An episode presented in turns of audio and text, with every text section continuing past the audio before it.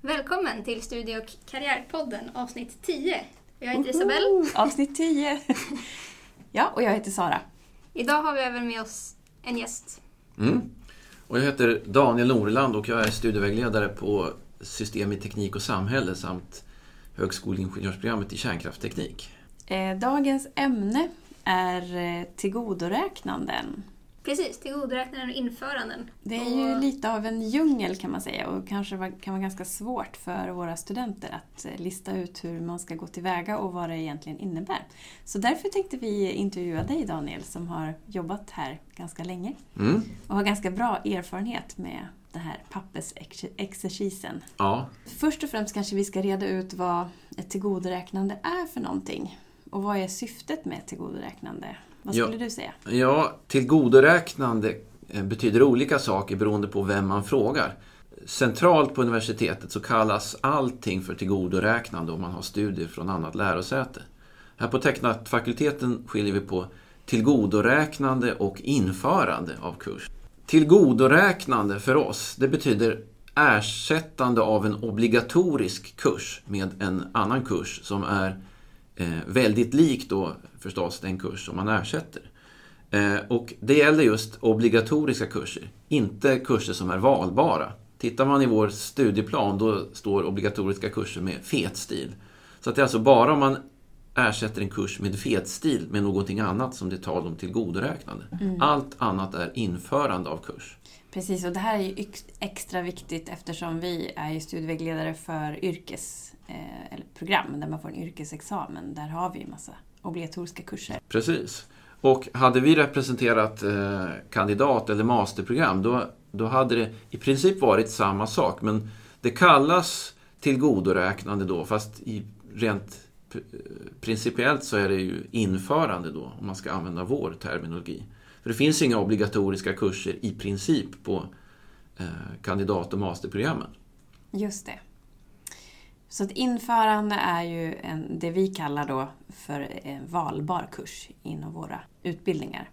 Ja, precis. inom våra yrkesutbildningar. Okej, så då har vi så rätt ut tillgodoräknande och införande. Men eh, alltså, vad, vad ska man börja med som student nu då, om man har någonting man vill tillgodoräkna? Var börjar man? Det jag märker att studenten oftast gör det är att de frågar hur de ska gå tillväga. Alltså de mejlar och frågar hur, hur gör jag? Och då brukar jag svara att börja med att fylla i blanketten och sen så är det såklart olika om du har läst kurserna utomlands eller om du har läst kurserna i Sverige. Ja, processen ser Processen lite ser eh, annorlunda ut. annorlunda ut. Ja. Och har du, hur funkar det för dig Daniel? Är det på Alltså- samma sätt mest frågor via mail eller kommer de förbi? Eller? Det finns alla varianter. Mm. Men det som är bra nu är att det finns länkar till alla blanketter och rätt blanketter. Även om man börjar på uu.se student så, så kommer man eh, till rätt papper. Eh, det förutsätter förstås att man läser vad det står på dem för att de, de är självinstruerande och läser man vad det står så, så blir det rätt. Men, men alla gör inte det utan tar första bästa blankett. Och då kan det bli lite snett för att det är inte alltid som den information som finns på blanketterna då räcker för examensenheten när man ska en gång ansöka om examen. Just det. Så när ska man då ansöka om ett tillgodoräknande? Ja, det här är ett litet moment 22 för att enligt eh, högskoleförordningen så har man, man har rätt att använda studier från annat lärosäte så, så länge de eh, håller rätt kvalitet och att det är relevant för utbildningen. Och har man läst en högskoleutbildning i Sverige då är det per definition av i alla fall tillräcklig kvalitet. Sen kan det vara mer, mer eller mindre relevant förstås för utbildning. Och man har rätt att få ett beslut eh, i princip eh, när man vill under sin utbildning. Men det här stöter ju på patrull för att om man vill införa en kurs tidigt under utbildningen eh, då måste ju ett godkännande av den kursen i princip ske med en massa förbehåll av det slaget till exempel att man inte läser samma kurs igen här vid Uppsala universitet eller att det inte överlappar något annat man kanske tänker sig att man läser på ett utbyte eller någonting sånt. Ja, så det här är lite av en... Alltså så att man kan inte ansöka om tillgodoräknande egentligen för tidigt. Eller man kan ju, men, men då blir det lite knepigare att kunna få ett eh, godkännande kanske. Ja, Ja, det som är väl framförallt att det kan förändras, alltså när du väl ska ta ut examen. Mm. Att då kan det vara så att det beslutet du fick för några år sedan kanske, det gäller inte längre. Man måste liksom läsa det finstilta, vilka förbehåll som, Precis. som gäller då. Ja, och alla förbehåll går ju inte att skriva för att det skulle innefatta alla kurser i hela världen och det går ju förstås inte. Men man har som sagt rätt att få det här beslutet men det kan ställa till eh, oreda och man kan vara tvungen att göra om samma jobb i framtiden. Men kontentan är lite grann att man, man ska tänka igenom sina studier på förhand. Man måste ha en plan för vad man vill åstadkomma med saker och ting. Åker man på utbyte till exempel, då får man fråga sig själv vad, vad vill jag ha ut av utbytet? Är det att komma utomlands som är det viktiga? Vill jag läsa 100% kurser som jag kan tillgodoräkna mig eller införa i min examen? Eller räcker det med en del av poängen jag läser? Ja, just det.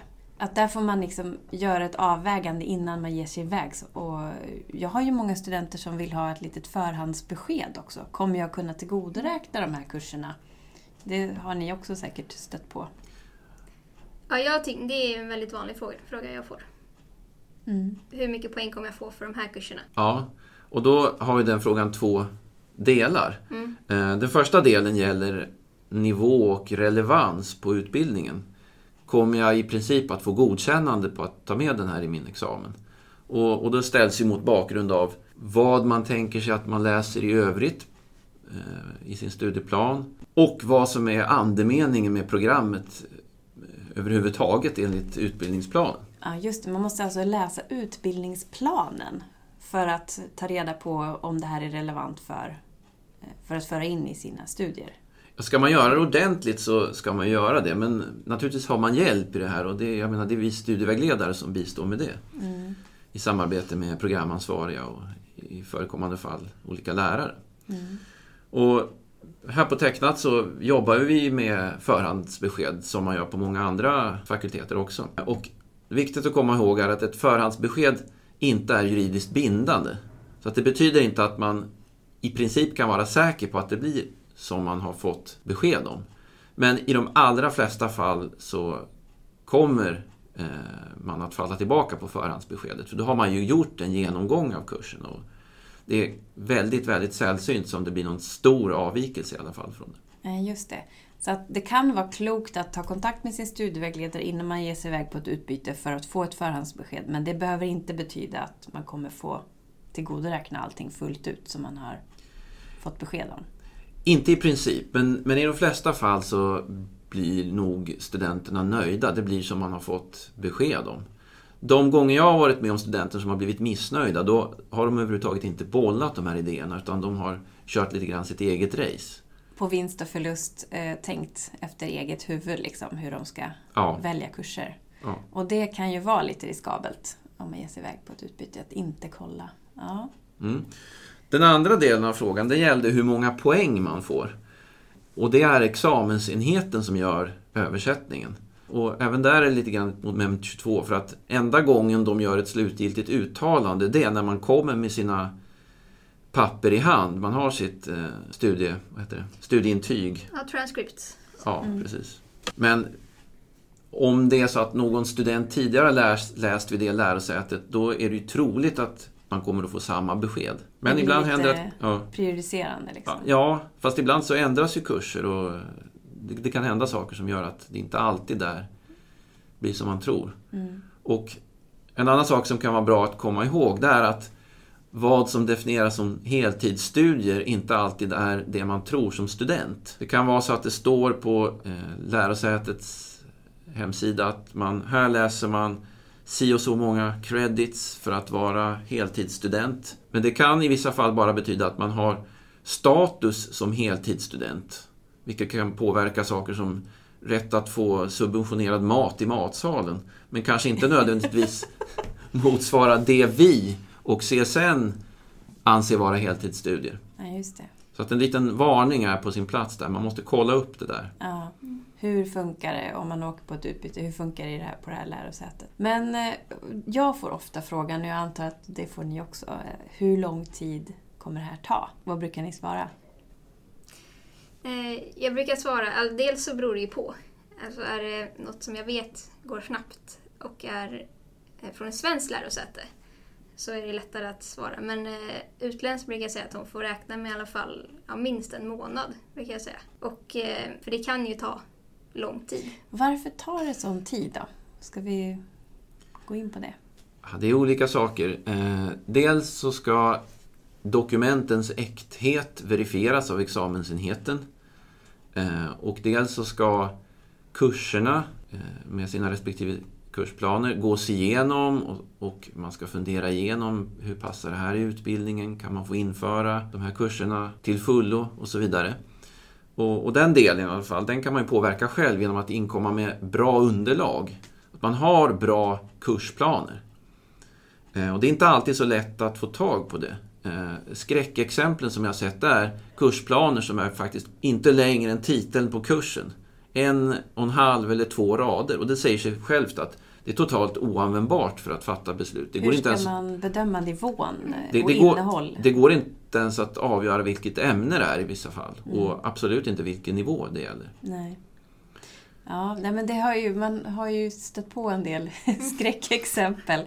Och jag vet kurser som inte har någon kursplan där studenterna har fått ta med sig sina projektrapporter och jag har till och med haft eh, powerpoint från föreläsningar. Jag, Mm. ja, Ja, det har jag jag stött på. har- Gamla tentor har jag också stött på. Eh, Mm. Jag har också stött på problemet att de har läst i ett eh, land och läst på ett annat språk. Spanska eller franska och sådär. Och då finns inte materialet heller på engelska. Utan då finns det bara på det språket. Mm.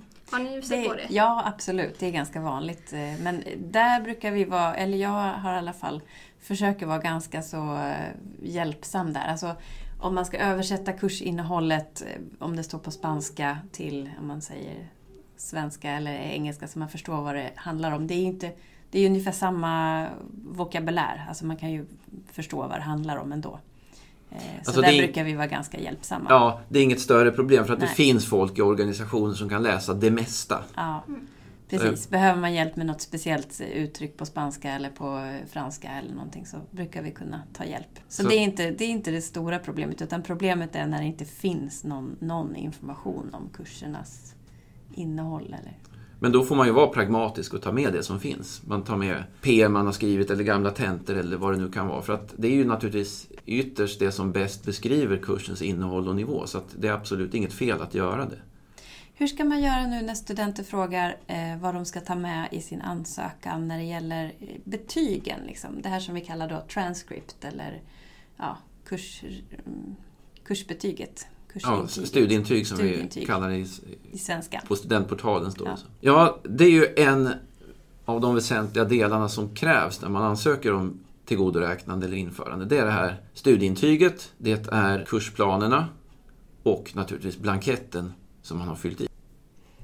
Ja, men hur ska man göra nu? Vi får ju ofta frågor från studenter om var de ska lämna sina blanketter. Ska de vara i original? Ska det vara kopior? Vad ska vi svara? Ja, eh, det som ska finnas med är självklart då blanketten ifylld eh, på rätt sätt. Och sen så ska det vara studien, eh, transcript, alltså studieintyg i original, vill examensenheten ha. Och sen så ska det vara ja, det här med kursplaner eller gamla tentor eller liknande.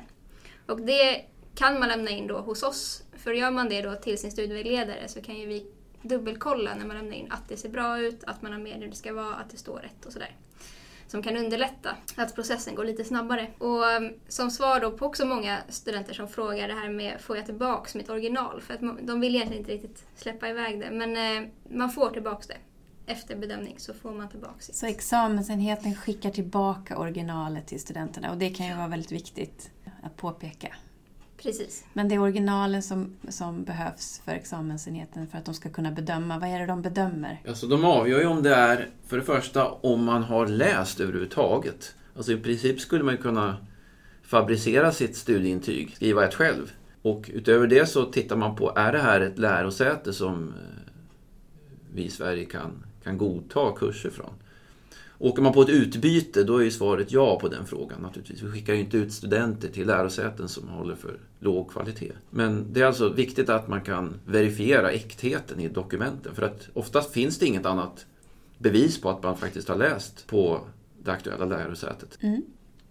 Och allt detta kommer då ske i ett beslut och man får det hemskickat och man får tillbaka sitt original. Och till sist så kommer också studenten kunna se i studentportalen om tillgodoräknande införande. Ja, Efter ett tag. efter ett tag. Det kan ta lite tid. Eh, Mm. Så gå egentligen på originalet som du får hemskickat skulle jag säga. Eller det pappret som man får hemskickat. Så när man ska ansöka om examen så var det i alla fall full, förr så att man behövde skicka med det här beslutet i sin examensansökan. Eh, nu kan det ju se lite annorlunda ut i och med att man kan ansöka via studentportalen. Vad, vad, vad säger ni? Eh, jag brukar säga att de ändå ska skicka med det Eh, till när de ansöker om examen. För att ibland så har de ansökt väldigt nyligen så kan det vara så att det inte finns med i studentportalen eller i, i Uppdoc, vårt system. Och då är egentligen det det enda som bevisar att du faktiskt har fått det infört. En, en eh, vad ska man säga, ett, eh, ett bra sätt är väl att tänka att ansöker jag via pappersblankett om examen så måste jag använda mina pappersblanketter för tillgodoräknande och införande. Ansöker jag via studentportalen digitalt så eh, kryssar jag i helt enkelt Ja. och behöver således inte skicka in eh, så. Men eh, det kanske är en extra säkerhetsåtgärd. En sak som kan vara bra att komma ihåg är att kurser man har läst vid annat lärosäte, de, de läggs aldrig in i Uppdoc på samma sätt som kurser man läser vid Uppsala universitet.